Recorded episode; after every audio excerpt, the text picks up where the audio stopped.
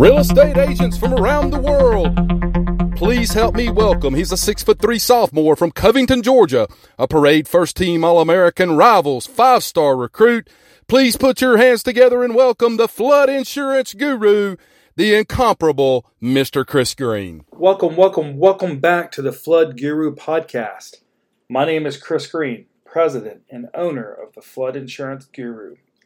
Today we're finishing up our series on disaster assistance. You know, we've talked about the local government, we've talked about the state government, and today we're talking about the federal government, the kingpin, and the disaster assistance process. You know, we talked about what local responsibilities are, state responsibilities. Well, today we're going to talk about basically the decision maker.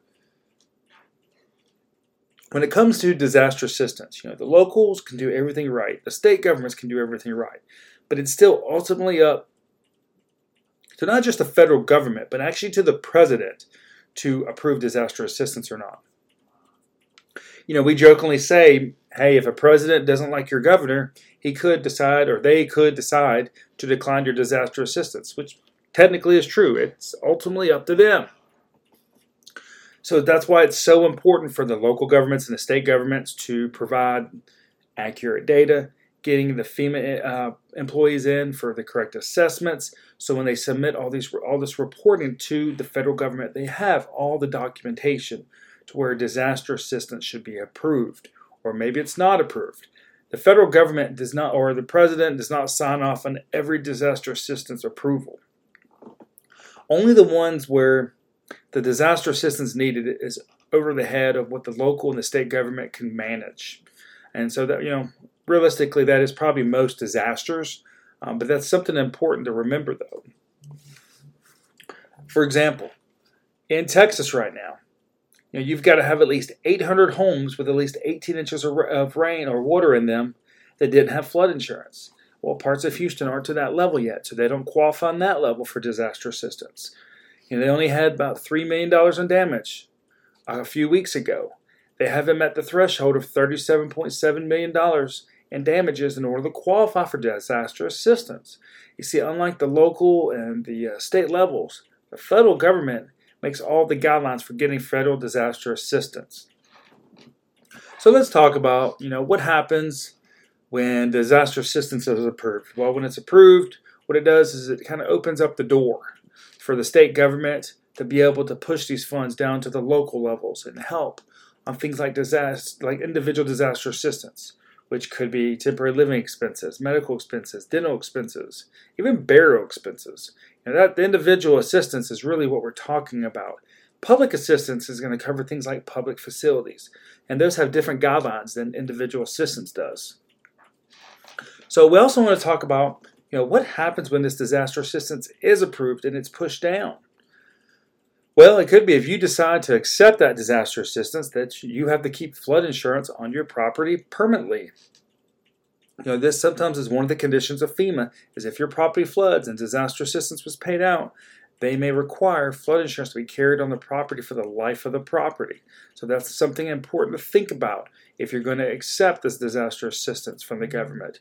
You also want to look at the amount that might be accepted. You know, it even be two or three thousand dollars. For example, um, during Harvey, the average disaster assistance payout was about $4,000 compared to about $140,000 for flood insurance.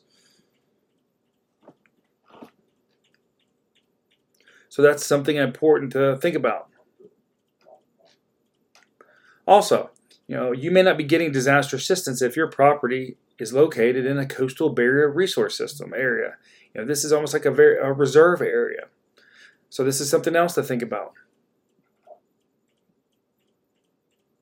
You know, if it's not a primary residence, you may not qualify for disaster assistance.